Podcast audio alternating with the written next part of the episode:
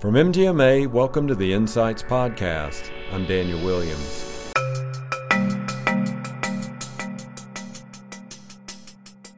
Because at the end of the day, sickness doesn't wait for a brick and mortar facility to be open.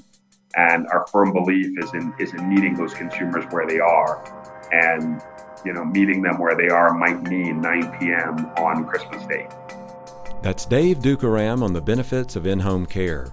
We'll hear more from Dave and Anne Marie Aponte on the technological impact of the in home model, their thoughts on the patient versus consumer debate, and how house calls can decrease ER visits.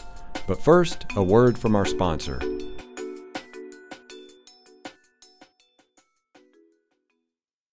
MGMA 20, the financial conference, is right around the corner, and we've got an exclusive discount for podcast listeners looking to join us March 5th through 7th in Nashville.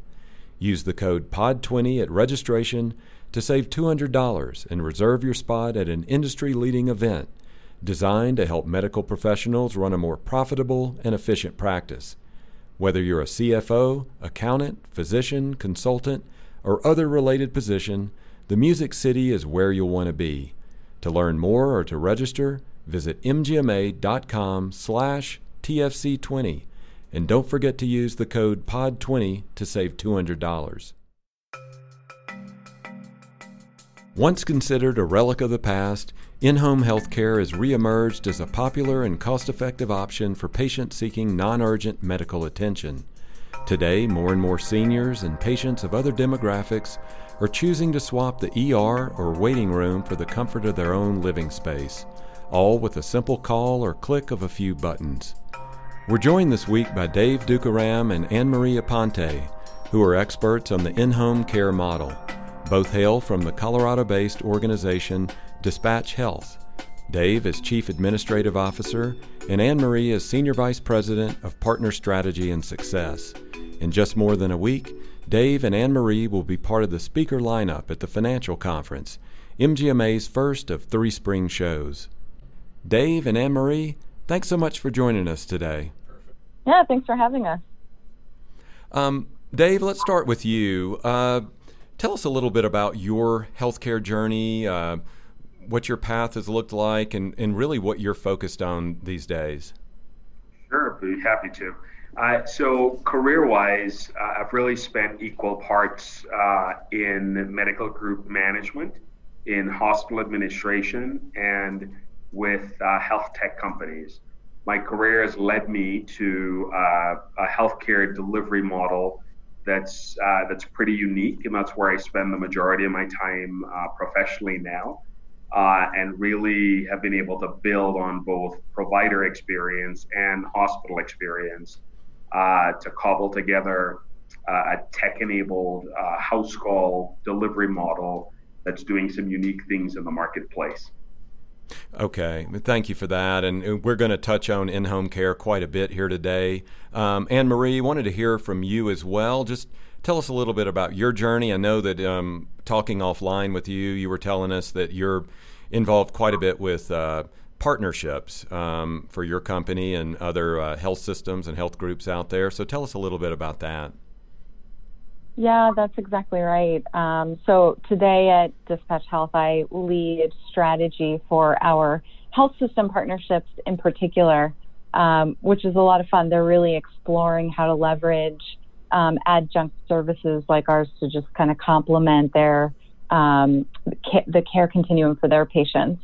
Uh, but prior to coming on on board with Dispatch, I've uh, my 15 years in healthcare have really uh, run the gamut. I've spent time in pharma with employers, payers, health systems, um, and, and I really appreciate just having seen the the industry from every one of those angles. But I think where um, I was really drawn to dispatch just because I, I, I think all those years spanning all those spectrums has really convinced me that um, the provider is the most trusted party from the lens of, of the consumer, from the patient's perspective. And so I'm pretty excited about not just what we're doing about this uh, at Dispatch, but um, some broader work happening in the, in the industry to better satisfy the needs of the consumer today.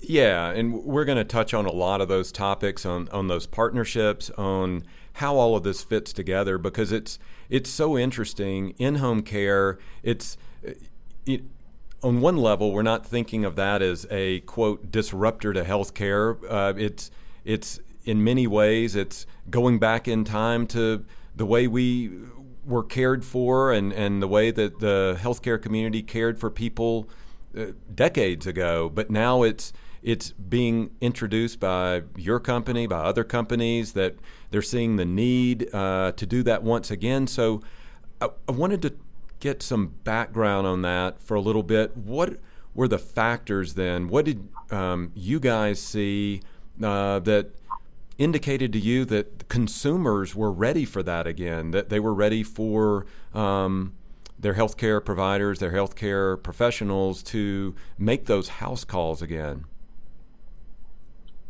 Yeah, it's a great question um, and one that we talk about often. I think there are kind of three macro level trends that we think have all kind of come together at this at, at, at where we are today. And those are things like um, just the unsustainability of healthcare spend. I mean, that just it creates the natural need for new solutions. Um, core to what we do uh, and what you see in a lot of in-home care models is um, uh, really focusing on our senior population. So um, we certainly have an aging population. We know that um, 9 million seniors are going to be homebound in the next uh, 10 years, and that certainly warrants new solutions that can meet them where they are. And the third thing we talk about is just uh, the growth of consumerism and the, the uh, growing demand for on demand.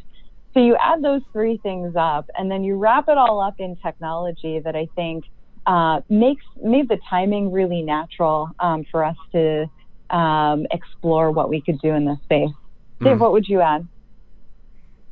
I would say you're you're spot on, Anne Marie. I think you know the the demand, the consumer demand, and the uh, the rapid growth of, of models like Uber and Netflix and things that put uh, things that put products or services at consumers' fingertips really have changed the, the framework of how consumers think about healthcare and why can't they get the same thing from their healthcare providers. Um, and the, the factors that Anne Marie outlined certainly is positioned in home care providers well um, to to fill that need. Hmm. Yeah. I, the thing that's so interesting about this on-demand model, you you mentioned Netflix, you mentioned Uber. Um, I have an Uber story from this past week. I was in Orlando and I was on the the Disney site there where there's so many different buildings and when Uber and Lyft and all those guys work, they work really well. And we called a lot of Ubers and Lyfts while we were in Orlando but we had one where we could see the car and we could see it circling around where we were and they could not find us and we called them and we texted hmm. them and there were some issues in that communication where we finally after waiting a really long time and being almost like we almost just said look i'm going to go walk out to where you are because you you can't seem to make this one little you know dog leg turn here to get into where we are it was very frustrating as a consumer there.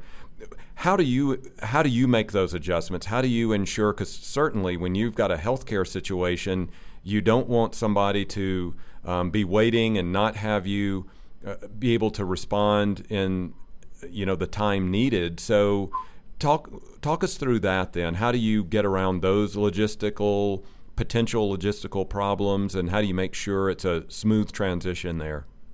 Sure. So the key to many of these delivery models is technology and the ability to have technology that connects uh, consumers and providers in, in, the form largely on the consumer side of cell phone right? We hold very powerful computers in our in our hands on a daily basis.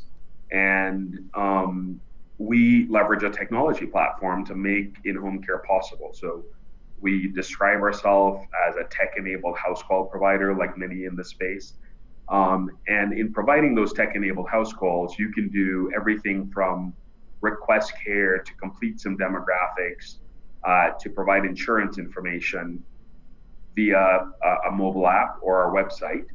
Uh, in a model that treats high acuity patients like ours, we uh, do insist on risk screening that's conducted via telephone. So we guide you through a risk screening protocol with someone who's trained to administer it. We have uh, nurses, uh, providers, nurses, nurse practitioners, and physicians in the background who secondarily screen those patients as needed. Um, but it's it's all it's all geared towards making sure that patient's right side, that patient's care is right sized, that patient's safe to wait. And then we have a logistics platform that kicks in immediately after that does the Uber portion of our business. So mm-hmm. that's the uh, that's the portion that says this is the right provider team that has the right skill set that's in the right geography. Uh, they're all providers that are that are employed by our group. I think that's a, a big differentiation too compared to an Uber contracting model or a Lyft contracting model. Mm-hmm. Uh, and uh, a big piece of this is is real time, the ability to get real time updates. So you're getting real time updates via text or or phone calls uh, that speak to the ETA, uh, that's that provide patients tuck-in instructions while we're on our way, um, that let patients know what to expect really and what they should have prepared by the time we get there. So uh, key to this is the underlying technology, but several layers on top of it that maintain safety and high touch. Mm-hmm. So that's how I would describe, you know, how we how we take medical care on the road. Mm-hmm. Uh, yeah, as consumers, we've probably all experienced that uh, check-in time frame. Say it's a, a, TV provider or phone provider who says, "Yeah, we'll be mm-hmm. there between twelve and 5. and you're going like, you've just ruined my day. I mean, I don't yep. want to sit here from 12 to 5. So give us an idea. What's when you're talking ETAs here, what's typical? What's the consumer experience from that side of it? What are what kind of information are they getting? Uh, so the the um, the answer varies depending on markets and time of year and saturation of those markets. Um, so my answer, what I mean by that is, my answer during flu season in a market like Las Vegas would be very different than my answer in July in a market like Boise, Idaho. Um, meaning that the the saturation at like like any other providers, right? We don't do surge pricing like Uber, but we do experience a stochastic arrival pattern that we can't always uh, we can't always resource immediately.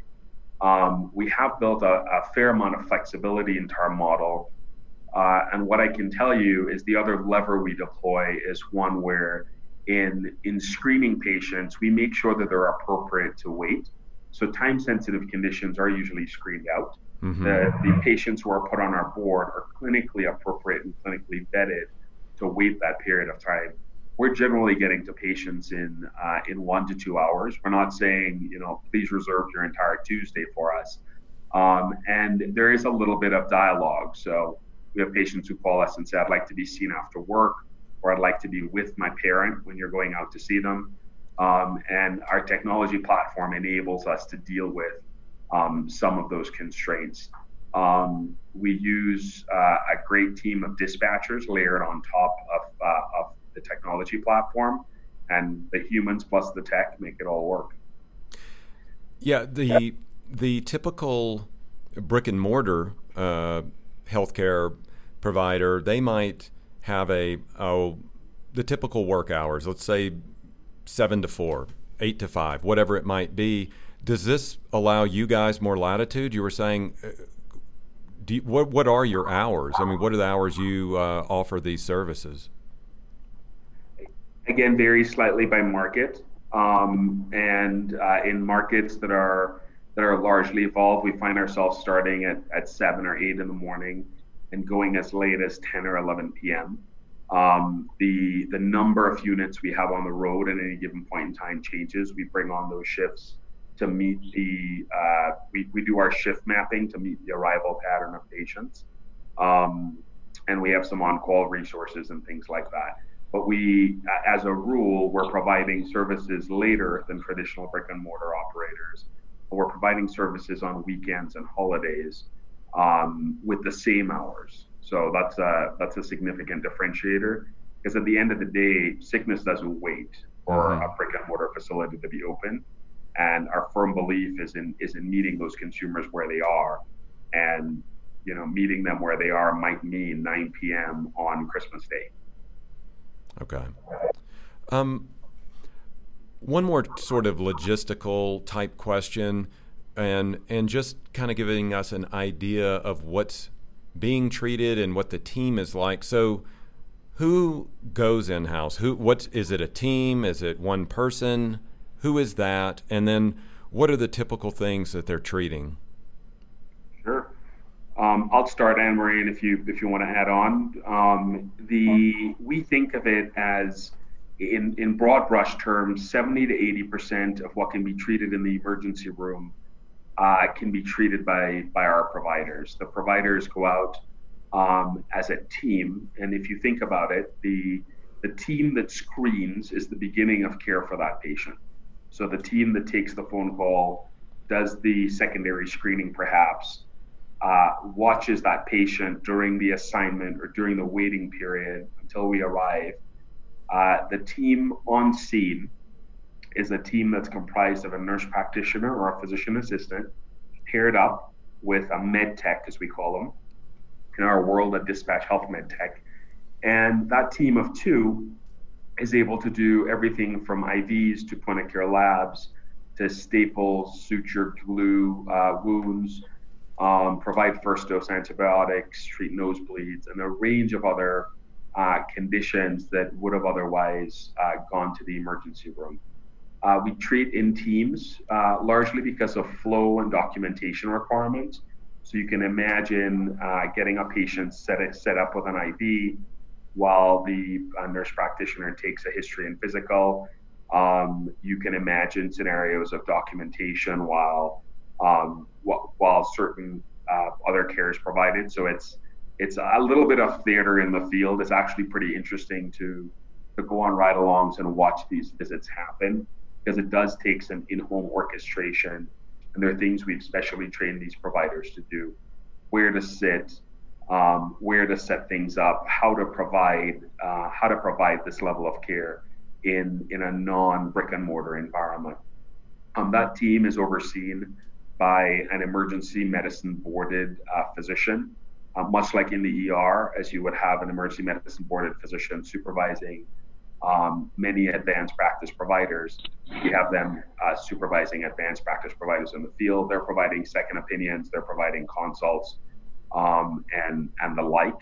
And uh, the team is documenting uh, contemporaneously, so they're documenting on our electronic health record um, and uh, we're monitor them, monitoring them through our logistics platform. Our logistics platform tells us when they get there, when they leave, um, and in the in between period, they're doing all of their work in the EHR. Mm-hmm. Um, we've all three used the term consumer a few times here. Tell us about that. I mean, there's there's a, a conscious effort, it seems, to really move not move away from using the term patient, but to integrate consumer as well and, and adopt many of the customer service practices. You were just talking about Uber, you were talking about Netflix, uh, tech companies like that that have that have really become consumer centric. So, what's the conscious thought behind that, and and how do you treat the quote consumer slash patient differently, at least from a communication standpoint? Yeah, um, it's a concept we we talk a lot about internally, and um, uh, you hear more um, broadly in the in the industry be, being used just um, that much more frequently. And I think for us, it's because um, it's that consumer behavior that ultimately drives spending. So when I think about some of our health system partners as an example. Um, you know, one of the reasons why they get excited about different types of solutions um, that they can attach to outside of the hospital is uh, for a cost savings benefit, both to them and to the populations that they serve. And so it's not lost on us that um, we, we think about it from a consumer perspective because um, when you hear consumer, you think about um, the the search for better options. You think about the search for higher quality for cost, the same way we consume other goods every day.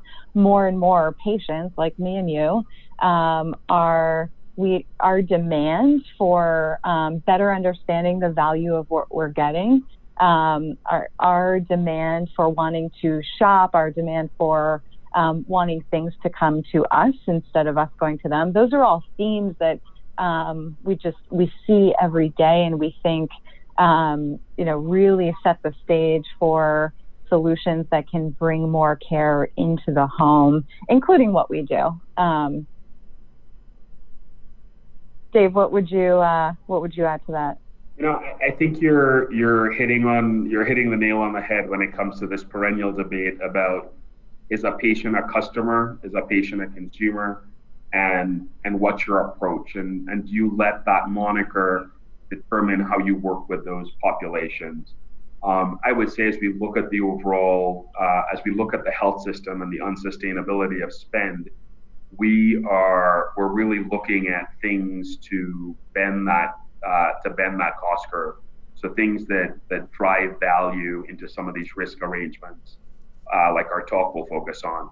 And one of them is really tapping into that consumer behavior that's driven high ER utilization over time for conditions that could have been treated elsewhere. So you see us come back to the consumer refrain, as Anne Marie said, because the consumer behavior, I want it now, I want it to be definitive. And while it may be a, a sledgehammer approach when a scalpel might be more appropriate, I know I'm going to get taken care of because the ER can't refuse me. So um, we wrap all of those together and say, okay, if we can describe that behavior as consumer behavior, we describe the people engaged in it as consumers. So that's why you see us having that. Mm-hmm. Yeah, we're at a time right now where consumers, you know, really have never been more in control of, of making these decisions and playing an active role in their buying patterns, their behaviors, in their healthcare decisions. So let's talk about it from the cost saving standpoint. Standpoint, then, how does that factor in? Because you've, uh, Dave, I know you've mentioned cost a couple of times here. So let's get into that and, and how you break that down and, and compare it to the brick and mortar model. Where where are the cost savings to those providers and to those uh, payers? Sure. So we think about cost savings in a few categories, right? In a few different ways. Um, the first one I would start with is, is, the patient view on cost. So the patient exposure in terms of their financial responsibility, uh, how much out of pocket they'll have, the patient investment in time and um, opportunity costs. So they have to stop what they're doing, take off work, get transportation um, what the patient is exposed to in a waiting room, what the patient is exposed to in terms of uh, delays in care. Um, the second category would be the actual delivery, the actual cost of delivery of that patient care in one setting versus another. So these are some hard costs. And really, I, I want to emphasize that it's not about house calls being the lowest cost setting of care. It's about house calls being the more appropriate uh, setting of care that can replace, that can substitute for much more expensive settings of care, meaning the emergency room or potential hospitalization. Um, the third layer of this is really from the medical group perspective. So, having run multiple practices, I know the costs associated with acquiring patients, and I know the costs that uh, medical groups incur through leakage. So medical groups who partner with us, who we're talking a little bit about why health systems or why medical groups partner with us, medical groups that partner with us really see us as a complementary service that tucks patients back in to their to their system, to their practice. So providing episodic care as we do means that we're not the urgent care down the street that's aligned with another network that's going to see your patient after hours or on weekends make a referral to a competitor's orthopedic surgeon and have that patient uh, be lost from your attribution or from your practice. So I think it's important to count um, hard cost savings, but also uh, but also some of these less hard cost savings um, that that are in, that are experienced by patients, practices, and then the system overall. Um, Anne Marie, anything you'd add to that?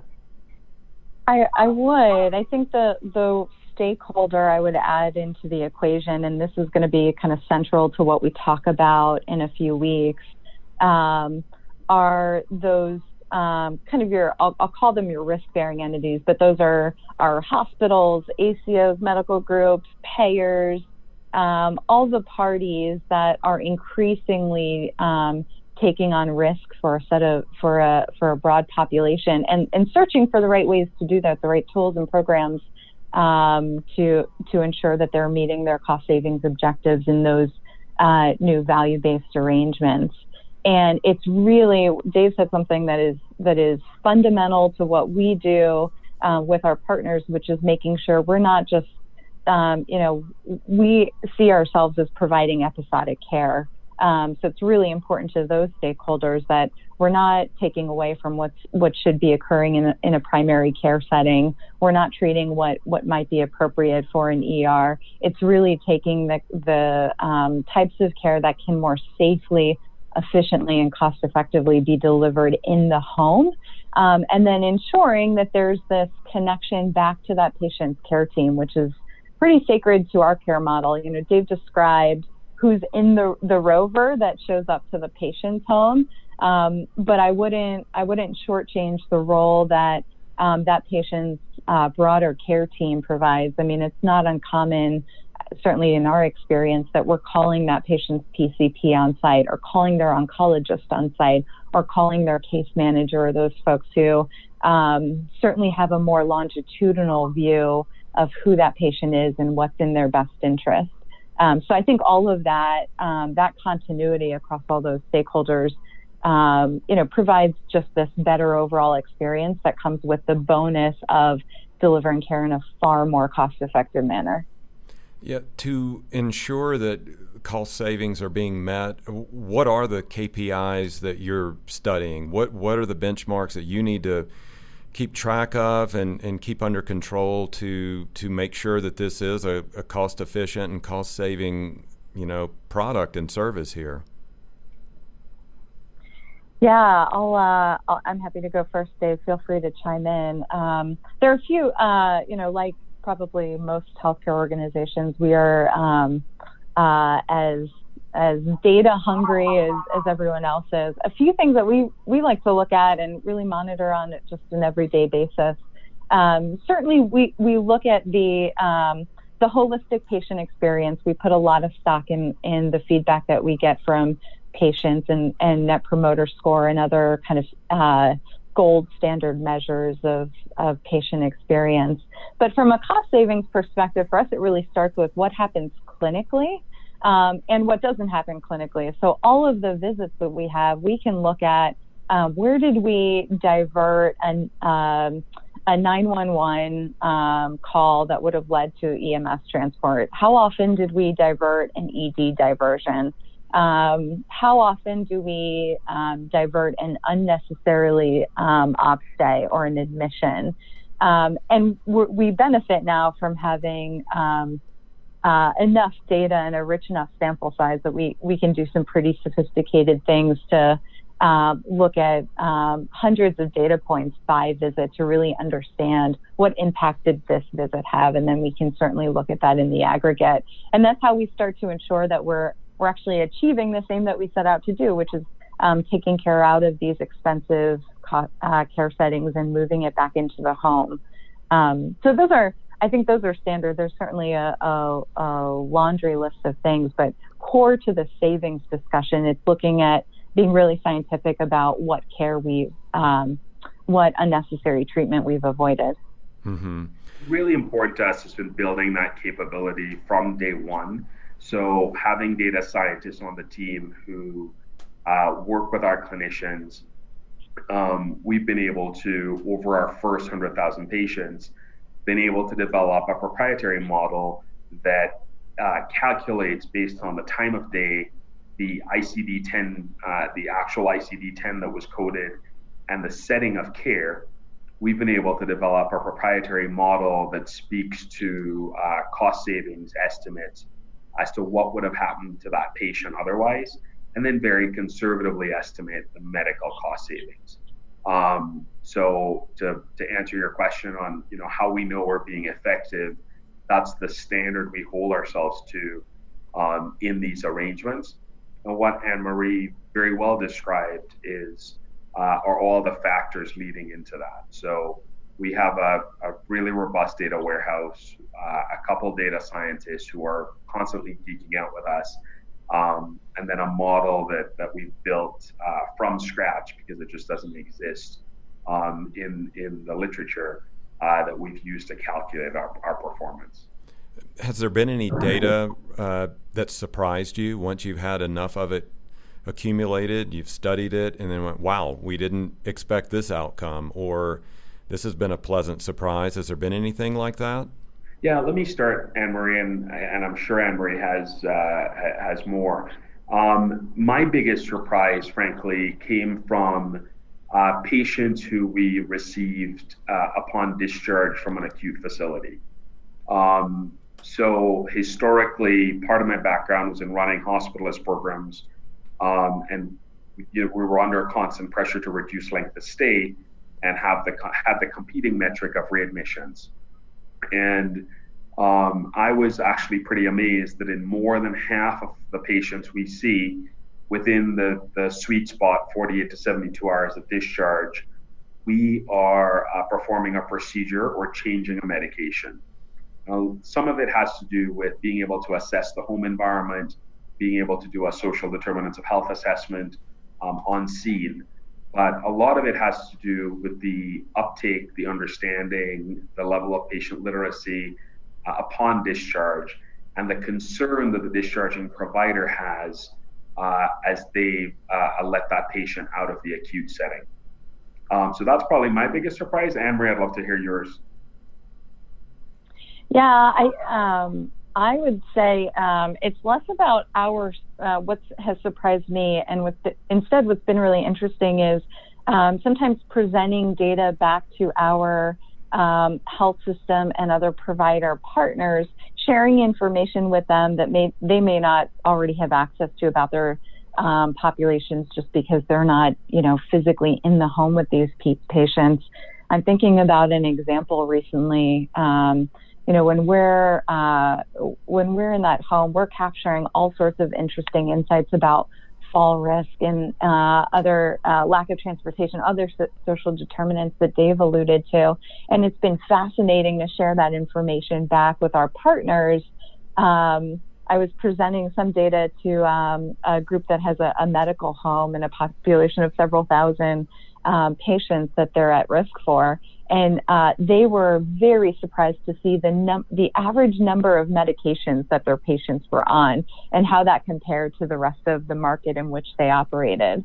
Um, they were really surprised to see um, the the level of fall risk we captured in our, our visits with that population base. And so, um, so I'd say that's what's been really interesting. There's this whole new opportunity that I I certainly hadn't even thought of, which was just empowering um, uh, empowering those partners with new data. You know, I thought they had all the data on their populations, but there is something so special about being in someone's home. And Dave and I know this just getting to ride along and, and witness this firsthand. But gosh, the amount of information you learn about a patient um, and their barriers, their individual barriers to care just by um, being, you know, under that roof with them or wherever they are, if it's a senior living community or elsewhere. Um, that is stuff that you just you can't see on a claim, you can't see um, traditionally in a in a medical chart, but we're starting to uh, we uncover those nuggets, and boy, have those proven valuable for the care teams that are really responsible for those patients. Mm-hmm. Now, the two of you, uh, as Anne Marie, you mentioned earlier, you're going to be presenting at MGMA's The Financial Conference in March. Your session is is really centered around what we're talking about here. Uh, the title of it is "Driving Financial Results in Consumer-Centric, Value-Based Arrangements." Um, that last part, value-based arrangements. Um, we've been kind of nibbling around the edges of this social determinants of health, holistic health. We're, in a way, we're getting at value based care. So, where does in home care, what, what role does it play then in that bigger picture of value based care and, and that model that so much of healthcare is moving to now? I like the way you frame it up, uh, the question, and in terms of what part does it play? Because we don't believe there's a silver bullet in this space. We believe that it does take a comprehensive suite of levers, uh, among which are tech enabled house calls. Um, so that's the first point I'd make. I, think there are applications in uh, everywhere from groups that uh, have readmission penalties or systems that have readmission penalties. In this case, with a medical group audience, certainly medical groups that are participating in ACO or members of ACOs, um, participating in MSSPs or, or taking some measure of commercial risk. Um, at the end of the day, right sizing care and right sizing the spend associated with that care by introducing a very consumer friendly with low out of pocket to patients and low opportunity cost to patients, we find ourselves with significant uptake. So that's one dimension of it. The other dimension of it is this is a high acuity service. So we are able to lay eyes and ears and fill in the gap in the home environment that providers typically cannot get to. And we're able to do some pretty complex things. So when you think about uh, being able to nebulize patients and provide the first dose antibiotics or provide IV uh, IV medications, you start thinking about a pretty acute intervention uh, supported by point of care labs and, and other diagnostic testing. So that's the that's the the combination of those two things, right? High acuity, consumer friendly. You can see how you can use that lever in right sizing care and reducing spend. Mm-hmm. Anne Marie, did you have anything else you wanted to add to that? Oh, I was only going to add that uh, first, this is a topic that I get really excited about. Um, uh, it's been interesting over the past several years just watching the um, kind of trajectory of value-based care, which I think some people would say probably hasn't taken off as as rapidly as uh, maybe we needed to, just given the unsustainability of, of uh, healthcare spend in general.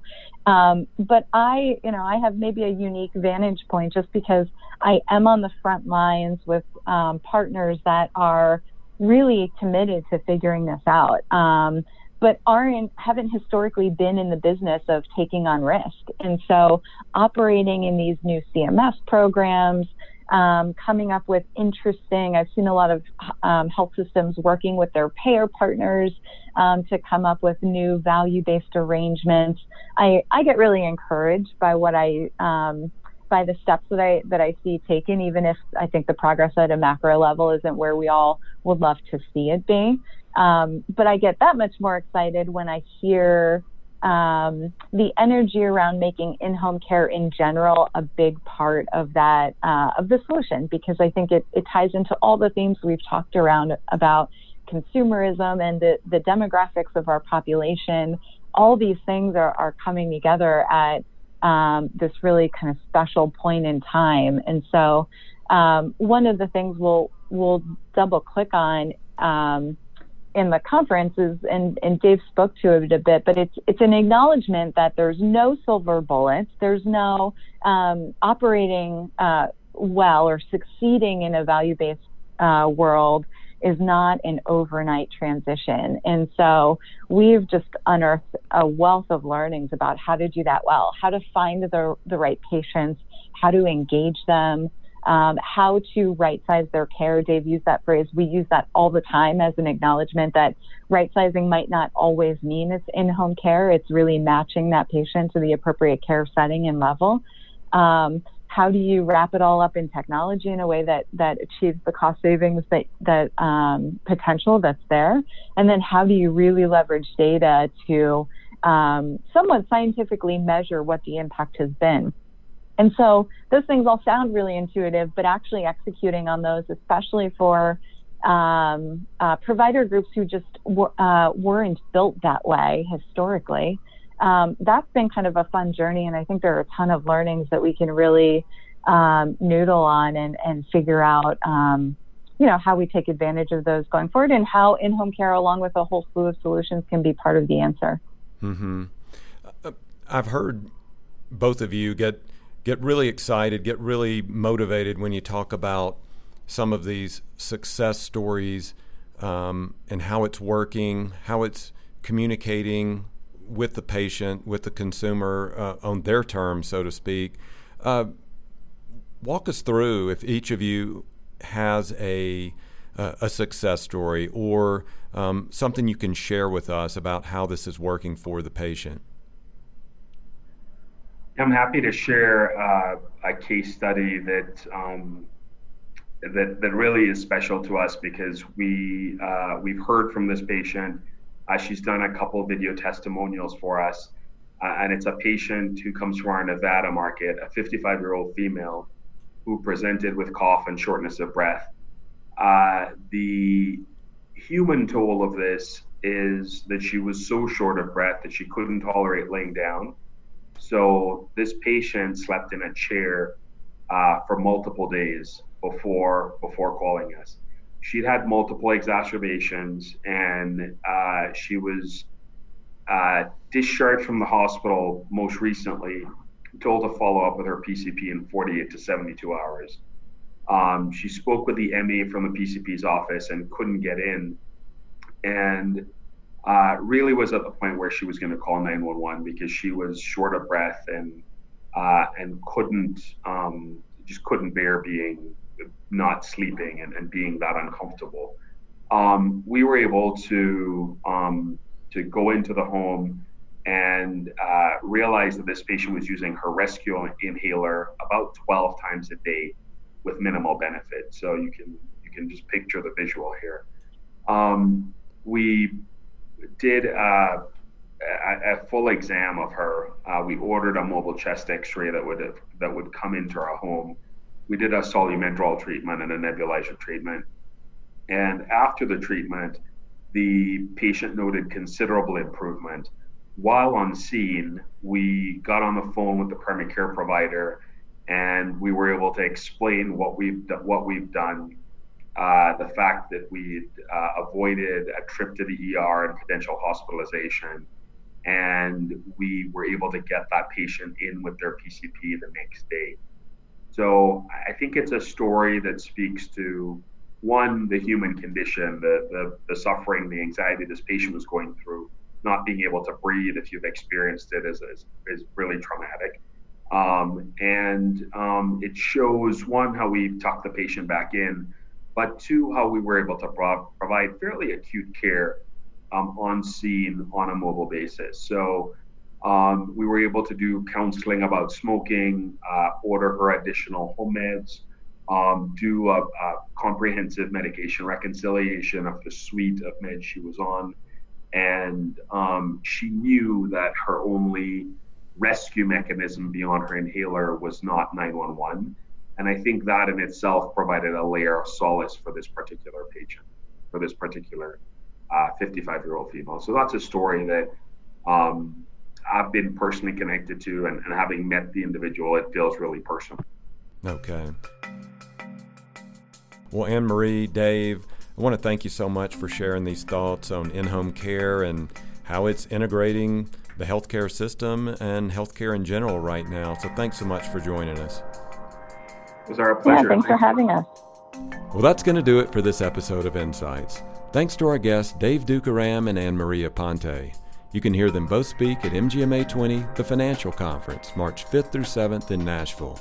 Still need to reserve your spot? Use the code POD20 while registering to save $200.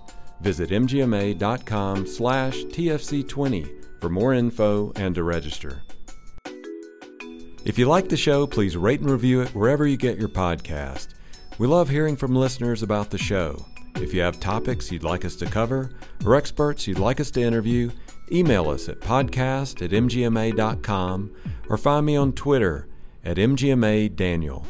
MGMA Insights is presented by Declan McGee, Rob Ketchum, and I'm Daniel Williams. Thanks for listening.